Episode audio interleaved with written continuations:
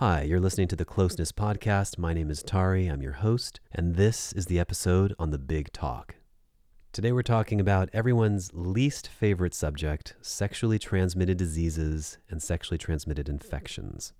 Before we get started, a couple necessary disclaimers. I'm not a doctor or a clinician. I'm not here to diagnose any disease, adjust medication, or offer or sell medication, or tell you what you should or should not do with your body and your partners. I'm simply here to inform you about how to communicate about it in a healthy way that will serve both people or all people involved. I'm also not here to make any type of assessment about your health or tell you what you should or should not be doing when it comes to testing. And I'm not here to tell you how you should be having sex or what kind of sex you should be having. Now, that being said, I want to talk about how we actually talk about these things. How do you bring them up? How we share news. If you've got some bad news to share, how do you let someone know that you're carrying something and how do you hear it in return?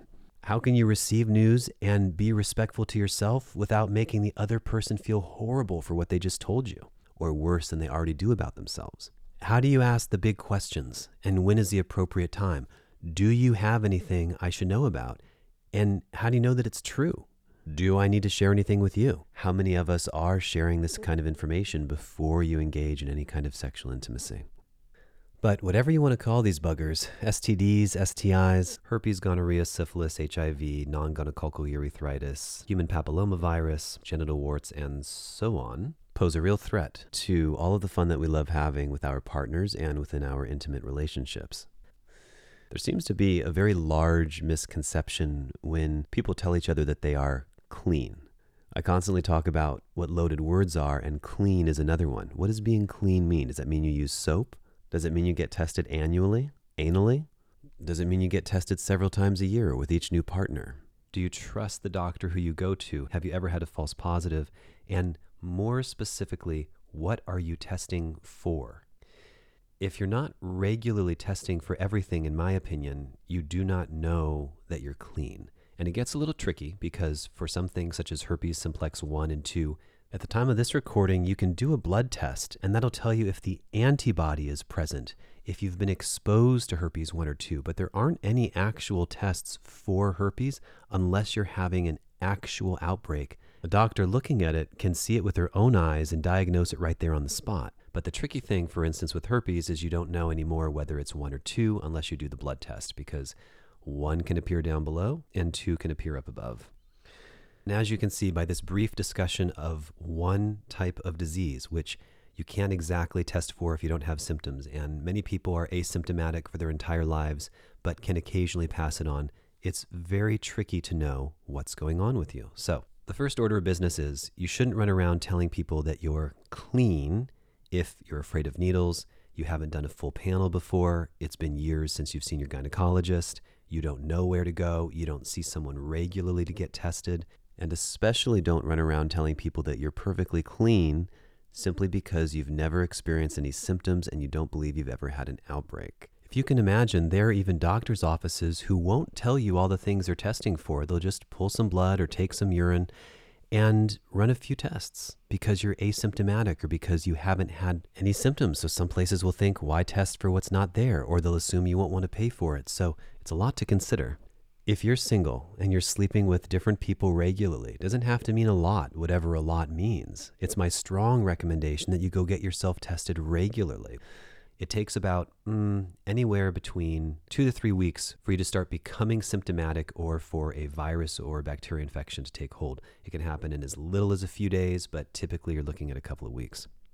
I think it's extremely important for you to educate yourself on what STDs and STIs are, how you can track them, what specifically you can do to avoid them, and specifically what behaviors result in the possibility of contracting something. Most of us do not like to talk about these things. Most of us find the idea of looking at something or catching something to be totally disgusting. And so often the clinical names for them are absolutely appalling. It's a conversation that everyone should have, just like when you ask someone if they get along well with their mother. If you're planning on having sex with someone, you should know the risks involved. And of course, condoms are not the end all be all solution to everything they help a lot, but they have their own set of issues as well, especially if they break, they're old, they have holes, there's an issue with latex, you don't like the lube. Anyhow, to me, if a girl told me she was clean, that would mean she presented me with a clean bill of health and she showed me some online test results or a printout that was dated from a professional medical doctor with several series of results. I think some people think that being clean means they don't have HIV or they don't have something incurable or they don't have one or two of the big ones of all the potential diseases available. But if you really want to say to someone, yes, I'm clean, I'm 100% sure, I don't have anything, you would want to share with them a list of results. There are some things that once you've been exposed to them, they are with you for your entire life, such as herpes. And you may or may not have ever had an outbreak from them. But again, some people could be symptomatic and some are asymptomatic. And from there, it's up to you to decide if you do or do not want to have sex. Now, I've come across many people who have been in long term relationships with people who carry the herpes virus. And amazingly, the partner who doesn't have it has managed to go a lifetime or the lifetime of the relationship without contracting a disease. How they handle that is that when the partner who has it feels an outbreak coming on, because inevitably the reports are that you feel it happening first before anything is visible on your skin, usually by a tingling sensation or a painful sensation, then they stop having sex or they stop kissing for the week or two that the virus presents itself. It's not a 100% foolproof solution, but for many people, I've noticed it's worked. I'm not advocating this as a way or guaranteeing that that's not going to get you in trouble in some way, but I do think it's great to know that it is possible and can work for some couples. Science would have us believe that disease is rampant, and for whatever reason in our culture, we just assume everybody has a disease, and that if you have sex with someone unprotected, you have to run out and get tested because they probably gave you something. And that I find a little concerning to carry that amount of fear and concern around with us. But you'll hear the reports one in four people have herpes. And that's what they were saying 30 years ago, so it wouldn't surprise me at all if that number had doubled even today. Of course, bacteria, viruses, they're everywhere, but it also isn't the case that you just touch someone and poof, you've got this life threatening disease. So I think it's important to get yourself tested at least annually. I would even say twice a year, especially if you're having sex with more than one person, or you're single, or you're dating, or you had that one night where you did this thing and you probably shouldn't, or you drank too much, and you know how that goes. And even if you're married and in a committed monogamous relationship, Still wouldn't hurt to do it once every year when you have your other blood work done and exams. I would even say for those who are single and dating, every time you have an experience that you're a little unsure of, if you can afford it or if your insurance will pay for it or if you have a way to get free testing done, it's smart to do it. But how do we talk about this very difficult, very sensitive subject in a way that supports both or all parties involved? This is something that's far more difficult to speak about than politics, religion, whether you want to have children or not, and your opinions on whether children should be vaccinated. This one subject is the easiest to hide behind, it's the easiest to put your head in the sand about, and of course, it's the easiest for people to lie to you about. How do you talk about something that is so off putting and such a turnoff for people that it's almost an instant trigger simply by bringing it up, even if you're clean? And the interesting thing is, nobody's immune to this. Everyone runs the risk of contracting something. You yourself may not even know that you've contracted it. HPV, or the human papillomavirus, is one of the most common sexually transmitted infections, and it's one that condoms don't always protect against. In fact, it's likely that you could have been a carrier of it under 30, or that you will come in contact with it at some point during your life without having any physical signs. Fortunately, with that one, sometimes it just goes away over time, but you can even be asymptomatic for chlamydia, gonorrhea, and herpes, as well as a very little known STD called trichomoniasis, which is actually caused by a parasite, which I know is super gross. So we have to have strategies and methods to discuss these things so that we don't feel uncomfortable, so that we don't lie, so that we don't hide behind them, and so that we can have an open, honest communication about it. It requires sensitivity. Now, we all have a degree of disgust sensitivity. Some of us are more sensitive to it than others, towards the things that turn us off, disgust and repulse us, or make us sneer in distaste. It exists, and there's not a lot we can do about it. So, what I'm about to ask is that to the best of your ability, you put your feelings of disgust aside for a moment. And I understand it might feel like that's not really a choice. You can't just drop your disgust sensitivity if something turns you off but you can become more mature. you can behave a little more like an adult. You can take a deep breath. You can practice talking about these things with your girlfriends first or with someone else before talking to them about a loved one. You can educate yourself. You can use different words if you like. There's a way around simply feeling like that's disgusting and therefore you don't want to talk about it, think about it, or know about it. So I think it's useful to put your squeamishness, your judgment, and your fear just to the side for a little bit when you're having a real conversation that affects the life and the health of you and your partner.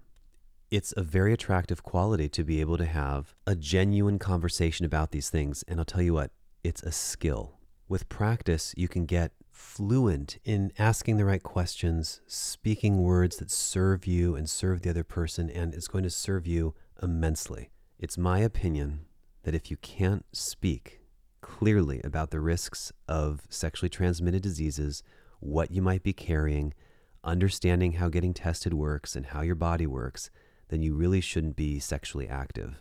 Because this is one of those areas where choosing not to know or choosing to be uninformed, have your head in the sand, actually puts other people's lives at risk in the plural. Because if you're sexually active, you're having sex with more than one person, you're effectively creating a tremendous risk for everyone around you simply by choosing to not know and not get tested. Especially for men listening to this, it's extremely important for you to know just the nature of being a man and having a thicker skin on our penis because it's on the outside makes us less susceptible to contracting something, whereas a woman, simply by being a woman, simply the nature of her anatomy, by having such a thin membrane inside her vagina, it leaves her much more vulnerable to contracting disease. So get yourself tested. What about when you hear some news that you were not expecting to hear? My supposition is when someone confesses, as they should, honestly, and from a place of vulnerability, that they are a carrier of something, that they have some sort of disease or infection that they didn't ask for, didn't want, don't deserve, but somehow someone gave it to them. Many people's first impulse is to be extremely judgmental, disgusted, turned off, repulsed, want to run away, not want to be with them, or at least bring the interaction to a halt. And maybe bringing the interaction to a halt is what's necessary, but it doesn't take away from the mandatory, obligatory, necessary step of kindness and empathy when you're talking to someone else. You don't know if they contracted this disease because someone raped them. You don't know if they contracted this disease because they were molested as a child. You don't know if they contracted it because they were with a partner, man or woman, who just decided to not speak their truth and not tell them. Or if they were with a partner who even had no idea themselves and silently passed it on to them. You don't know if they got it because they were in a committed monogamous relationship, someone cheated, and then they were stuck with something for the rest of their lives.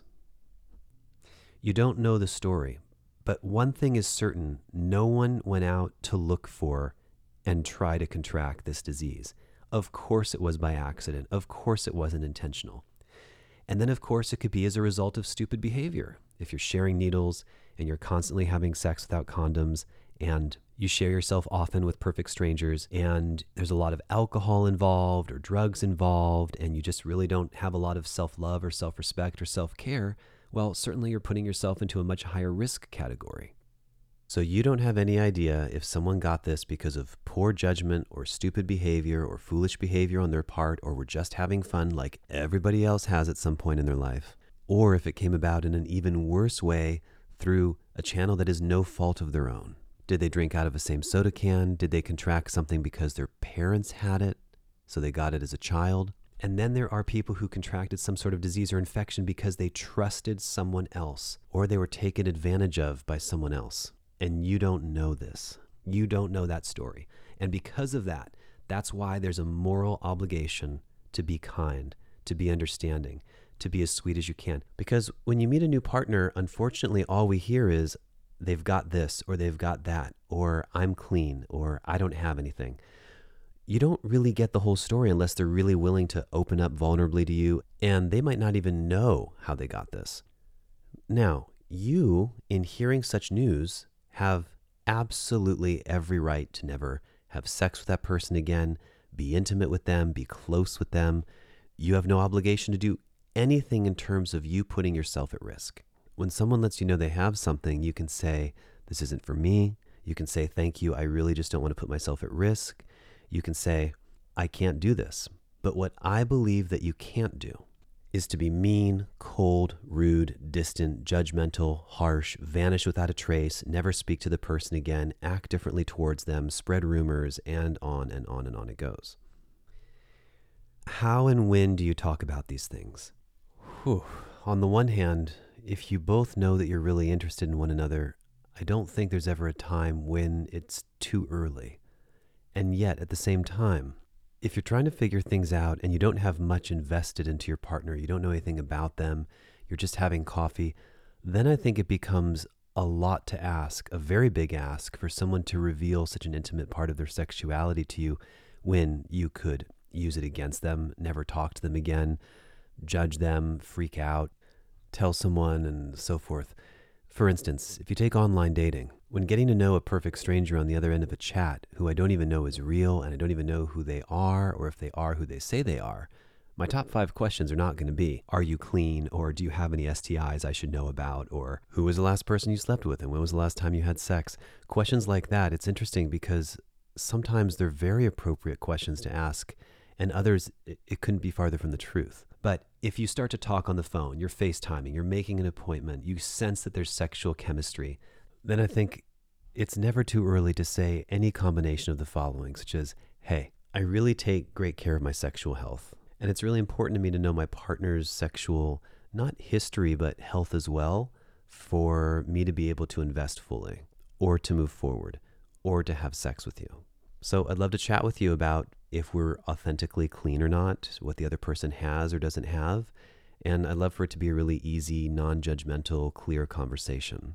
And that doesn't have to set an expectation either. You can just get your information out on the table and share it with one another if you feel like it's someone who you feel safe with and comfortable with.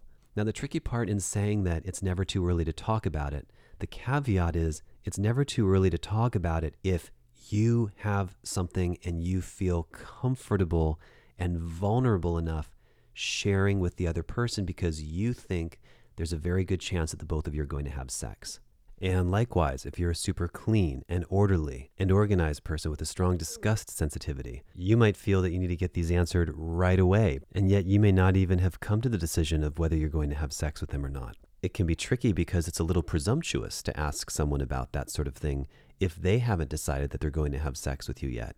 And at the same time, it's also something that leaves people vulnerable and exposed.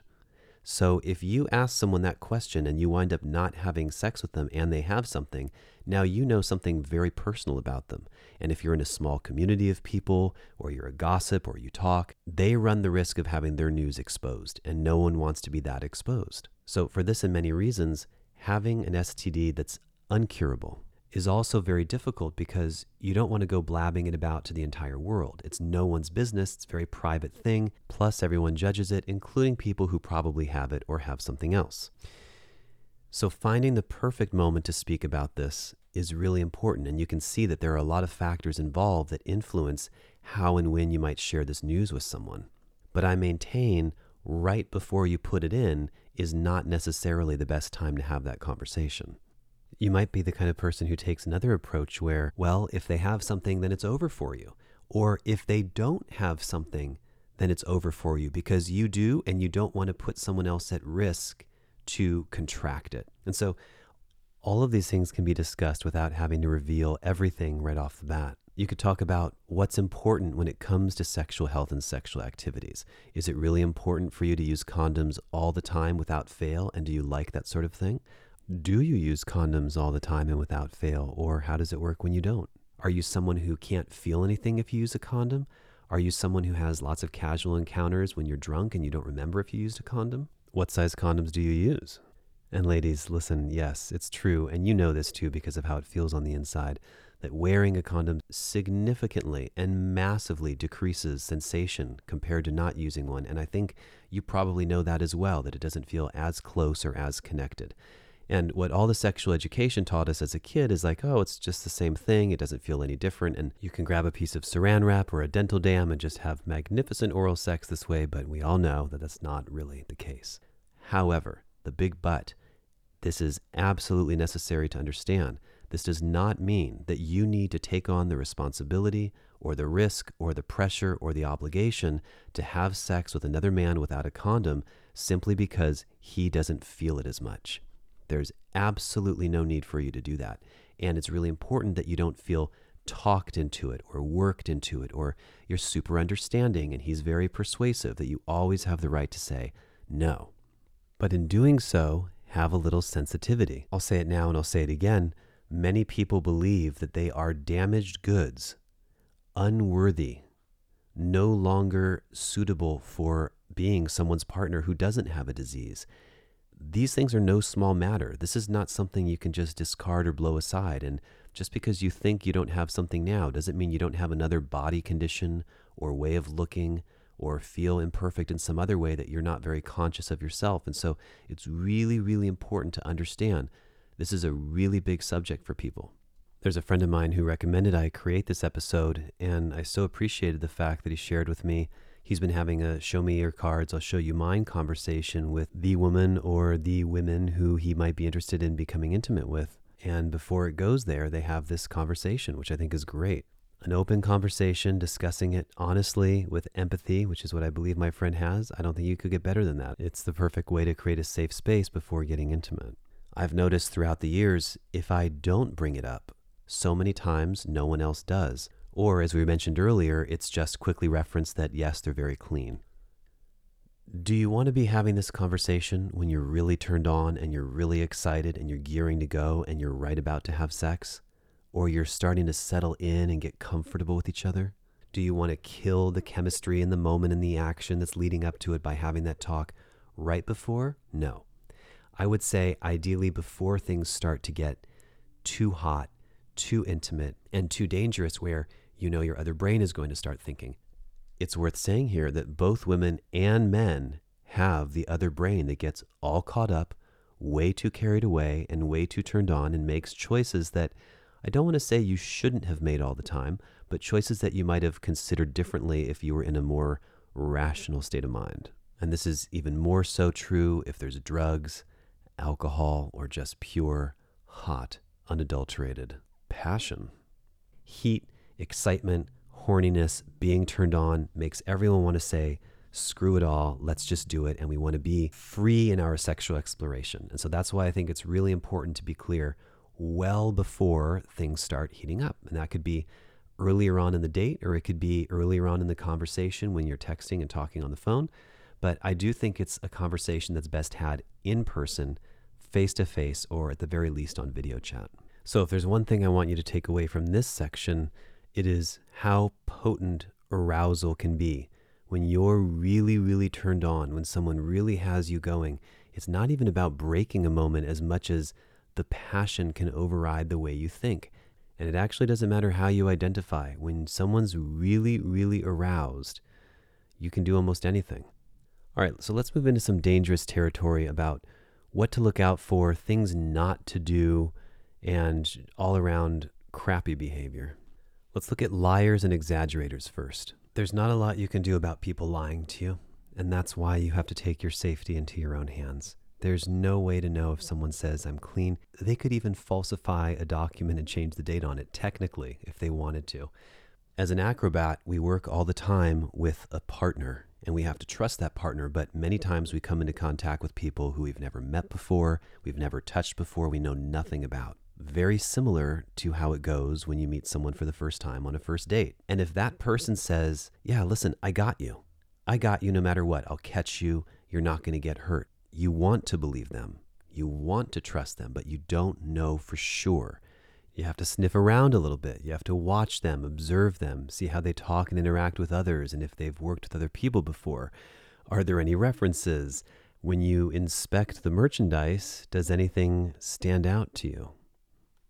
Verify the trust, verify the stability, make sure that they're a good fit for you. I want to believe, just as much as you do, that the people who we attract into our lives as potential mates, potential sexual partners, are inherently good and that they want to be honest. I think generally when people are hiding something, it's because they are embarrassed about it or humiliated by it or don't want to experience shame around it. If you're someone who's on the extreme side of concern and you have a partner who you're really interested in and you guys have been intimate, you're kissing a little bit, you're touching, you're connecting, you know that this is something you want to pursue, certainly you can go get tested together. That's like the end all be all way to make sure you know what's going on. You're in the room with each other the whole time and you can see everything go down with your own eyes. I personally haven't gotten that extreme before where I take someone in with me and we both get tested together, but I have come across some very special people who wanted both of us to go get tested before having sex, which I thought was very nice. I feel like that's them looking out for themselves, them looking out for me, and I was happy to do it. And even though I wouldn't call the process itself of getting it done fun, it is extra special to be able to say, I went and I did this for you. And now I'm going to put myself inside of you, and it's going to be amazing and hot, and we're not going to have anything to worry about. Interestingly, one of the times that I did get this request, she didn't want to be presumptuous about it before we both knew that's what we wanted to do. Even though we had actually known each other for a long time, we hadn't known each other in this context.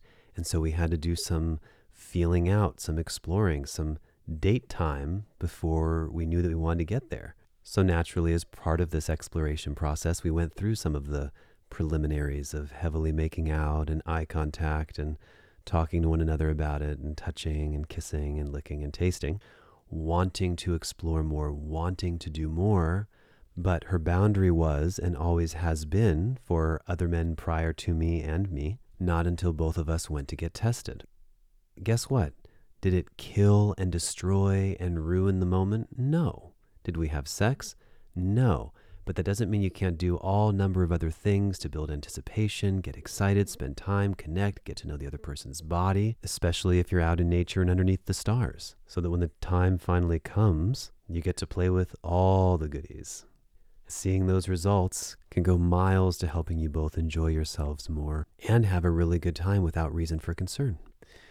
Now, if you're someone who likes to feel into things a little bit more, you really like to trust people, you feel like the people you attract into your life are the ones who are trustworthy and you feel like people are going to be honest with you, you can have a real conversation about it and do your best to feel into whether someone's being honest with you or not.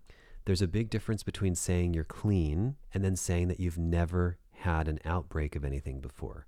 Very big difference. One means you've been tested, you know for sure. The other means you are relying on pure speculation, taking a wild guess, a shot in the dark, and all that it means is that you're asymptomatic. All right, let's get into some bad, scheming, trifling behavior. Men, in case this wasn't abundantly clear, even if you have consent to have sex, flat out, you do not have a right to just push yourself inside of another woman if she has requested that you put a condom on. Now, this is very slippery territory because there's always a little banter. Some people have different sensitivities than others. Some people are comfortable with rubbing on each other for a little bit. Some people are comfortable with almost doing it, almost sliding in, but then right before you do using a condom. And some people want no genital contact whatsoever. But if something is spoken, which by the way is to me the only surefire way to make sure you are understood by saying, hey, get a condom, or I'm going to put this condom on before I have sex with you or give me one second to get the condom, or do you have any condoms?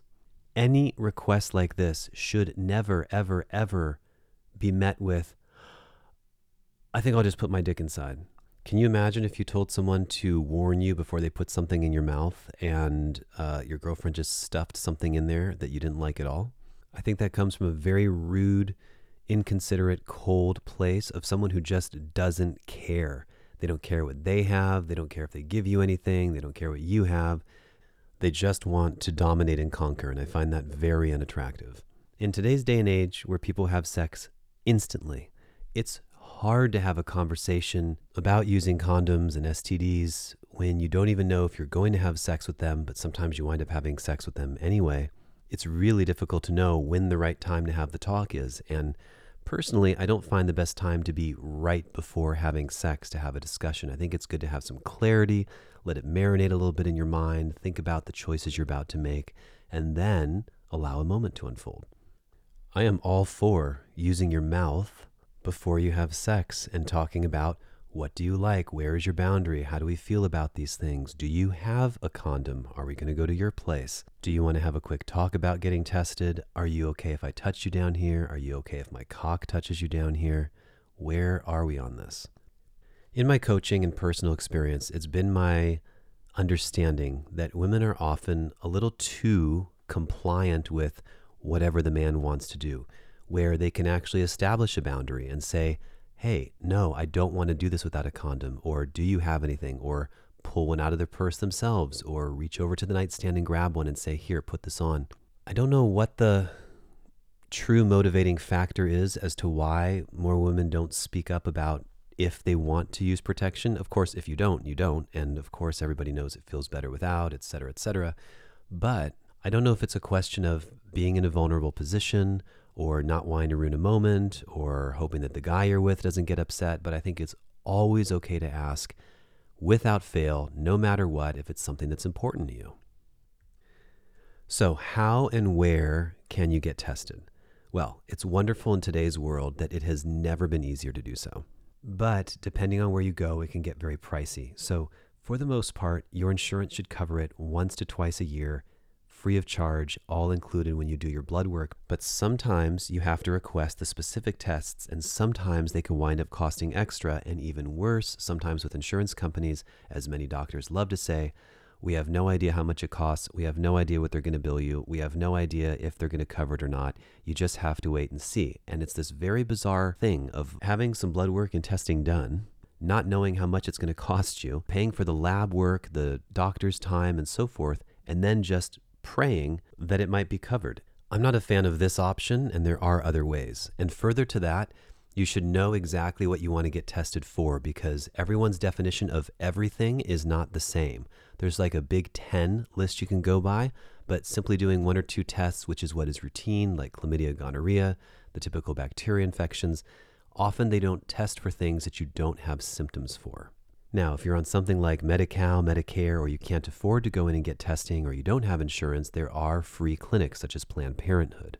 They are also really great about not leaving messages saying, Hi, it's Planned Parenthood. They'll say, Hi, it's a doctor's office calling, which is great, and ask for a callback.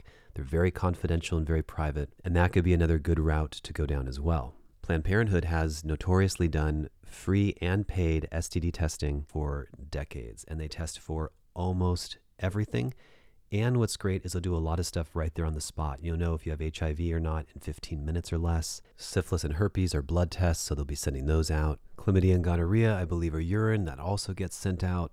And then there are some things that you just can't test for or you just can't test for in men where people will always be asymptomatic and you won't know for sure. Then, finally, I would be remiss not to tell you about some of these great online websites that offer STD testing, such as stdcheck.com. I'm in no way affiliated with them, but I know they do a great package of 10 tests, which individually are almost $150, sometimes for one test in some cases. But they do a package of 10 for $200, which is pricey, but it is instant, it's confidential. They test for hepatitis A, B, C, HIV 1 and 2, syphilis, herpes 1, herpes 2, chlamydia, and gonorrhea. And what's incredible about this is once you pay online the $200 fee, you anonymously can print out your paperwork, go to almost any lab that they're connected with, which inevitably will be a couple miles away from your house. You walk in, you hand them the paperwork, they draw your blood, your urine, send it off, and in a couple days you have results. And you just can't get better than that. How can we feel better about all this stuff? Disease, infection, bacteria, getting sick, all of this is very much a way of life for almost all of us. We've all been sick, we've all had a fever.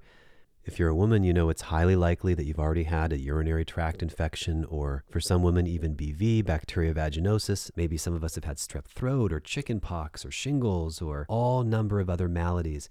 And somehow, somehow, none of them disgust us. None of them gross us out. None of them freak us out in the way they do when it comes to things that are sexually transmitted. But it's for obvious reasons. It's in our most precious and sensitive place. It's one of our most prized and protected areas. And for the love of God, the names don't help either. Herpes? What an absolutely disgusting and repugnant name. Herpes zoster virus? Could they have been any more distasteful when picking and classifying this name? It's completely repulsive and unacceptable and very much not elegant.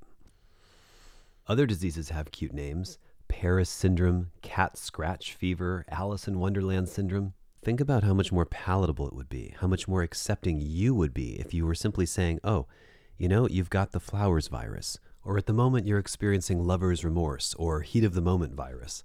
Anything to take the edge off. It sounds so much better than herpes. Even the medication for herpes has a much better name than herpes does itself. Valtrex. Imagine if you simply had Valtrex. It just sounds like some sort of futuristic music. As someone who very much cares about the way things sound and roll off the tongue, herpes sits rather high on my uh, shit list.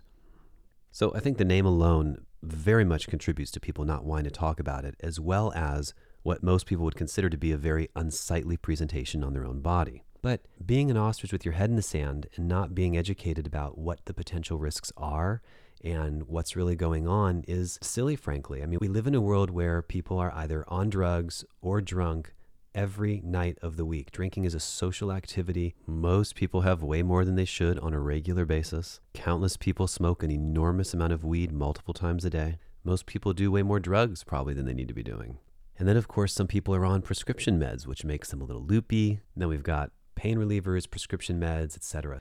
So in today's day and age, it can actually be pretty rare to find someone of sound conscious mind when you're about to have a really important conversation and then you don't even know if they're going to lie to you, be honest with you, or show you their cards. So I find all in all, the best thing you can do is get your testing done regularly and have your results handy. Take a screenshot of it or make a little collage and make sure your name and the date is showing and non reactive and put people at ease. If you do have something that you need to share, know that it really is going to be okay. And there will be people out there who will still have sex with you, still be with you, and still date you. You're not damaged goods. There's nothing wrong with you as a person. And I think you'll find that many people are less worried about some things than they are others. For instance, some people only care about life threatening diseases and they don't care about chlamydia gonorrhea. I mean, they do and they'll get it handled, but it doesn't strike them as such a terrifying thing because they understand that, like anything else, it's a bacteria infection that you can get rid of. The interesting thing about the bacteria viruses is often they are a simple one dose solution. You just dissolve some powder into a cup, take it, don't have sex for two weeks, and it's done. It's not a big, scary thing like some people make it out to be. Herpes, on the other hand, you have to really decide do you want to be on Valtrex or take medication to constantly suppress cold sores? Do you want to be on an antiviral medication? Do you want to change your diet and lifestyle to help the complications, such as not eating nuts and other things that contribute to breakouts? It's a lot to consider, and the purpose of this podcast is not to guide you through treatment or tell you what you should be taking orally, but more about how you have the conversation about these things. And I keep coming back to the way in which you address it with your partner, the quality of your tone, your consciousness and presence, your sweetness and your courtesy and respect towards one another. Because you don't know what your partner knows about themselves, and they don't know that about you. And I think it can be a really nice idea to start the conversation off by saying, This is a sensitive subject. It doesn't matter what I have, it doesn't matter what you have neither of us are in a position to judge because we don't know how it happened or why it happened. Even if you have nothing to hide, to have that conversation and put the other person at ease, I think is just an incredible thing to do. If it turns out that you discover that you have something after you've been with someone and you've disclosed to the best of your ability and theoretically they've disclosed to you, but for some unfortunate reason you go visit a doctor and you get diagnosed with something, it is 100% your duty and obligation to reach out Call all of your previous partners since you've been tested and possibly even beyond, depending on what your doctor tells you, and let them know they should go get tested. You could do it anonymously, which I also frankly think is pretty messed up. You can be direct about it. I personally think a phone call would be nice. You don't have control about how people are going to respond to you and if they're going to freak out, vanish, get upset, get angry, be hurt, not talk to you ever again, or be really understanding and cool and have a nice conversation with you. But what is in your control is the ability to keep people safe, healthy, and alive. Because a lot of these STDs, if they go untreated, can cause very, very serious health complications. So while it may suit you to just keep quiet, but you're too embarrassed, you think it's disgusting, you're too shy, you're humiliated, maybe you cheated on someone, and you want to keep this to yourself just to make yourself look good, keep in mind that you are putting someone else's life at risk by not sharing. Of course, some people will still do it through text or vanish or do it anonymously, but I think the best thing you can do is be an adult about it and communicate to someone that they should get tested. Nobody, repeat, nobody wants a sexually transmitted disease. However, half, if not two thirds, of people listening to this, they already have one. As someone who has literally just got his testing done, the statistics now are that one in three people have the herpes 1 virus and one in six or seven have herpes 2. Not only that, but it's no longer the case that one is up above and two is down below. Now they can sort of cross pollinate. What about the aftermath after you share some poor, unfortunate news with your partner or they share it with you. Let's be real. There is a big chance, with the degree that people run, hide, ghost each other, freak out for the tiniest little thing, sharing something like this could have some serious repercussions. You should know, especially with how people act these days, that it is possible for you to never see or never talk to the person again, no matter how close they are to you, and you should be prepared for that. I don't want that for you. I hope that doesn't happen. I think that's absolutely appalling and disgusting behavior, but it's something you have to be prepared for. And also, that way, when they have a much better reaction like a normal human being should, neither person will feel so bad. Someone could get very angry with you, someone could be disappointed. And what most likely will happen if you're sharing news with someone else is they'll freak out, but not so much because you have it, because of the risk that they might have contracted it. And so it's important to be able to separate out what that fear and that freak out's about. It's a natural response to freak out about something that you didn't want in your body, you hope to God you don't have, and it puts a very unsettling feeling into people's stomachs. Of course, me taking a closeness perspective, how would I want to handle this, or how would I like to have it handled with me? If the person means something to me, I care about them, I have feelings for them, I kind of would want them to be by my side through that while we go get tested, understand what's really going on, so that one of us could educate the other on what the risks and repercussions are. If, unfortunately, you receive some news or you have to give news to someone you don't know, this is hard because you don't have an emotional connection to them, maybe, but maybe you've had sex already. So, what do you do? I still think it's hugely important to share the news and then ask, How can I support you through this? Do you need to go? Do you need to not talk for a while? You can be sincere about saying, Look, I want to be in touch with you. I'd like to see you again or talk to you more, but I hope this doesn't change anything for us. I just think no matter what kind of person you are, no matter how blunt or direct or how much of an unpleasant or disagreeable person you are, here more than ever is the time to be extra nice, extra sweet, and extra sympathetic in both directions. It's going to be hard if you hear some news for the first time. You're going to be shaken and stirred up and not know what to do. And especially if someone gives that news to you, how can you then be nice to them? And how can you then be friendly or understanding or sympathetic? Well, I hope the thought that helps you is chances are they probably had no idea they had it and they don't know who gave it to them or why they had it or didn't even know or they weren't symptomatic and all number of things could be true.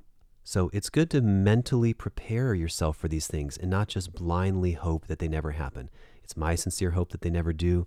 I hope you have a lifetime of fun and sexuality without having to address any of this stuff. But knowing what's out there, knowing how to handle it, and knowing how to be mature about it can actually save your relationship entirely. Nowhere is this kind of communication more important than if you're in a polyamorous relationship or you're dating several other people. It's critical to have very clear cut boundaries, lines, rules, or understanding that you have with your partner as to what you're going to do, what you're not going to do, what you're going to partake in. Are you going to be having anal sex? Are you going to be with the same sex? Are you going to be using needles? Are you going to be using condoms? Are you going to be having sex with no condom with your primary partner, but condoms with your tertiary? And so on, but not with your secondary. Will you be partaking in all of the above? Will you be going to orgies? You take my point. Something I've noticed through counseling couples who are in polyamorous relationships is this ability to discount or disregard the third person, the one who joins the relationship, the unicorn, the one who the husband is seeing on the side, or maybe you're the wife's boyfriend, or the lover who they go see occasionally. When the going gets rough, the third person or the third wheel will have a tendency to be the first one to be shut out and not be shown the same level of respect, care, and love that the primary partners are showing one another. They get less time, they don't get deferred to, they don't get the most respect and love or the same amount of respect and love that they should be getting when it comes to talking about these intimate details.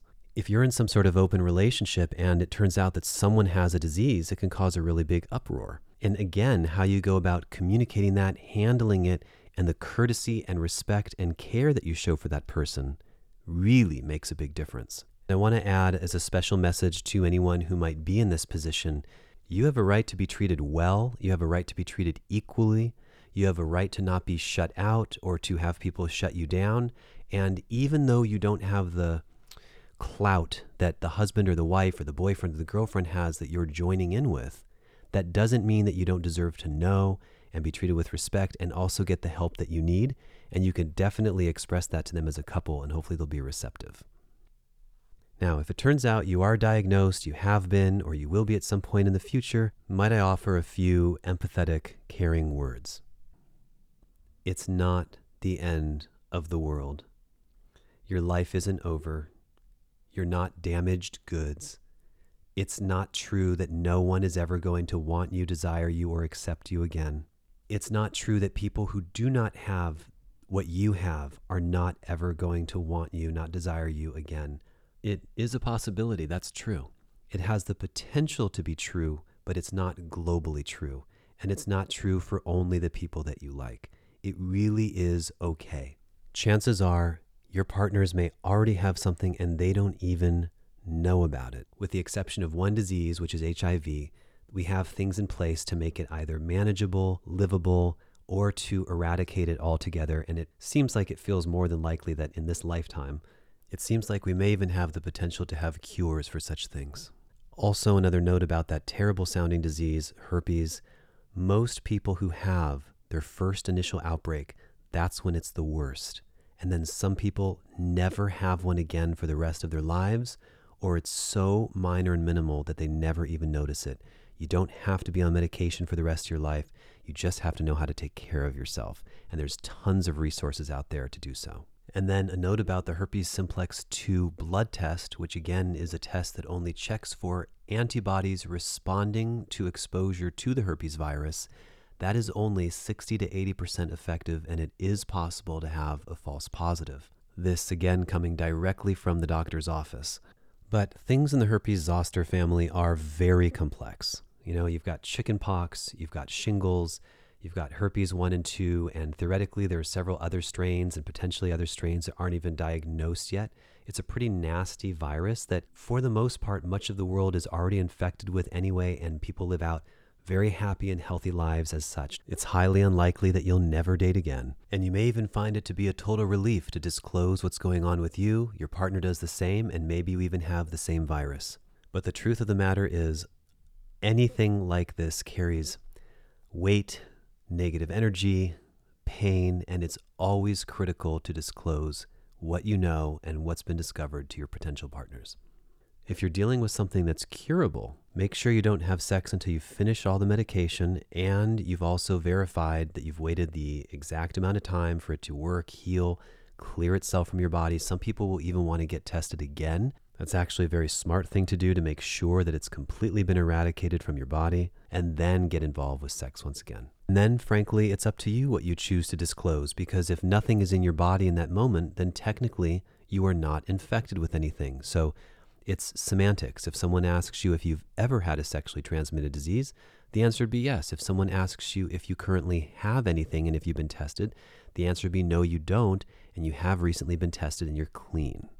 I know I'm talking about all this stuff very directly and cleanly, but I can't underscore enough. I understand how fearful you might be about it how scary it can be. And frankly, many people are flat out liars and have no problem deceiving you or don't even care what they have or maybe passing on to you. Every time you have a scare, what that feels like in your stomach or your chest, every time you think something's wrong with your body and it turns out it's not, what a blessing. I can't tell you how many times over the years I've gotten a pimple and freaked out because it was close to my mouth or close to somewhere below and thought, oh my God, Is this it? Is this it? And it feels so good when you're like, oh, it's just a pimple, which is not something you usually find yourself saying about pimples. Another disgusting word, by the way. I know there's such a nice relief in that feeling of knowing that everything is okay. Sometimes you could go get tested and find you have a false positive, and then it's important to actually test again before running through all these terrible scenarios in your head. You could get tested at two different places or have your blood work submitted again. I get it, it can be a very nerve wracking and terrifying experience. Sometimes, because of how you shave or wax or laser, you think you have something down below. You think you're having a breakout, but it's just an ingrown hair. Or you might have your condom break, or it can slip off or fall off because your girl is so tight. Sometimes you could feel like you thought you knew someone and then you didn't, and then they disclose something to you. And then there's the fact that people just wind up lying to themselves, even convincing themselves that they never had sex with someone that they've had sex with for hours or a handful of times. And this is something you have no control over other people's psychology, what they say, what they believe. Some people will tell themselves something till they believe it, so you really have to look out for your own well being. The stories are endless, and one thing is true they all create fear.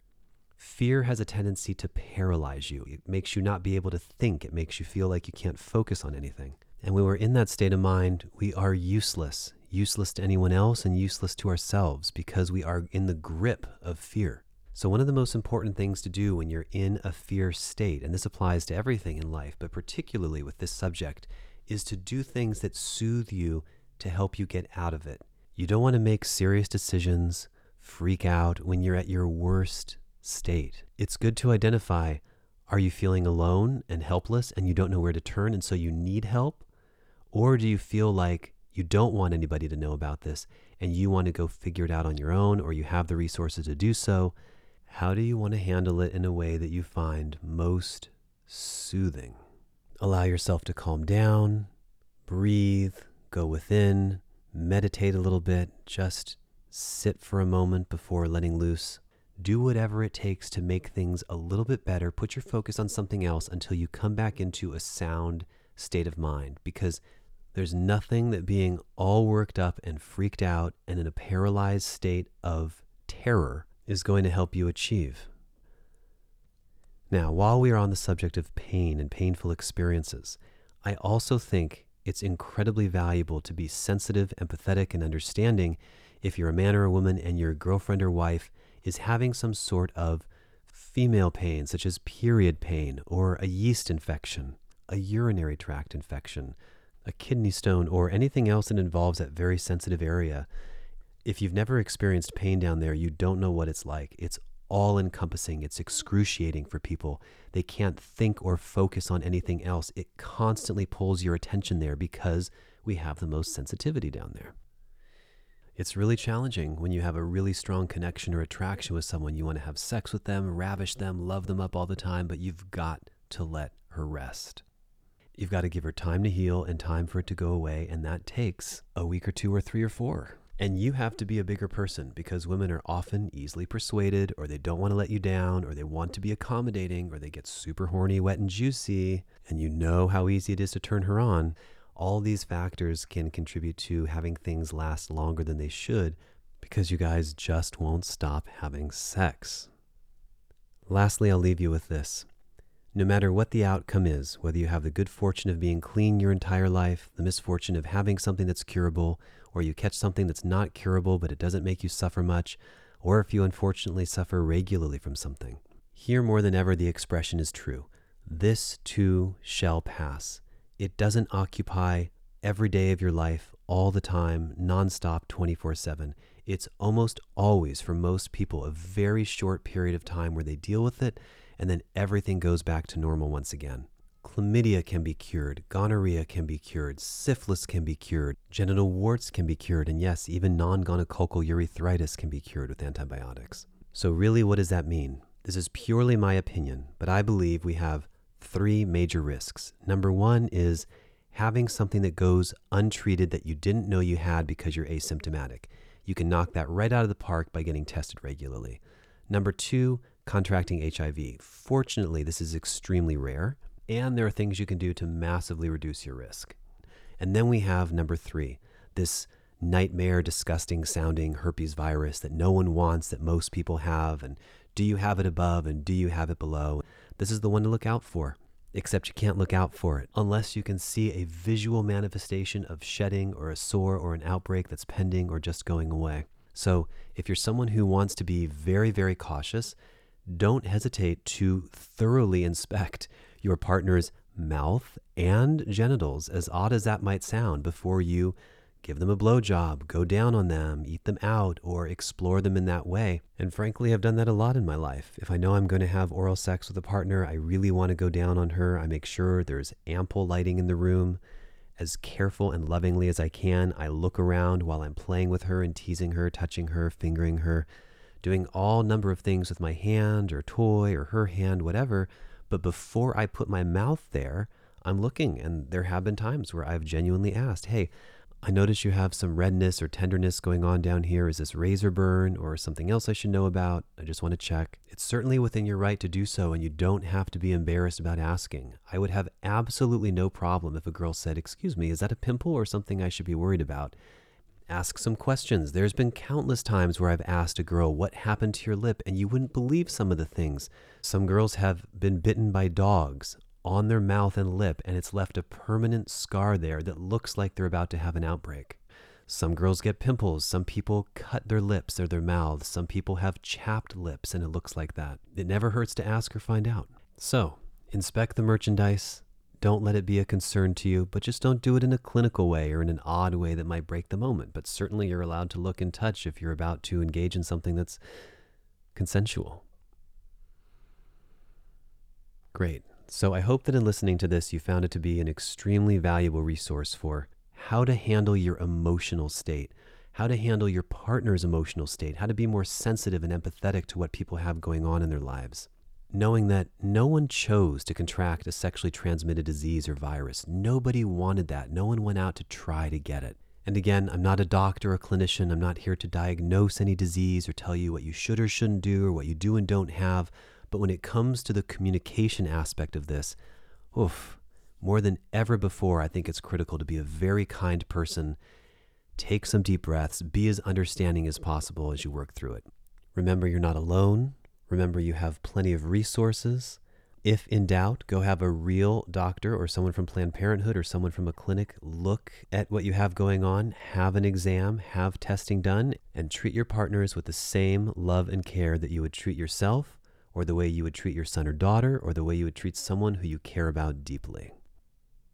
Remember, if you live in the San Diego or greater Los Angeles area and you want to come in for one on one closeness coaching, I invite you to make an appointment online or by calling me directly. Please visit the website getcloseness.com for more information. And if you were moved by this episode or any other episode and would like to make a monthly contribution to the podcast, it helps tremendously. Our Patreon is patreon.com forward slash closeness, P A T R E O N. All right. I'm wishing all of you very happy and healthy and clean sex lives, and I'll catch you in the next episode. Thanks for listening.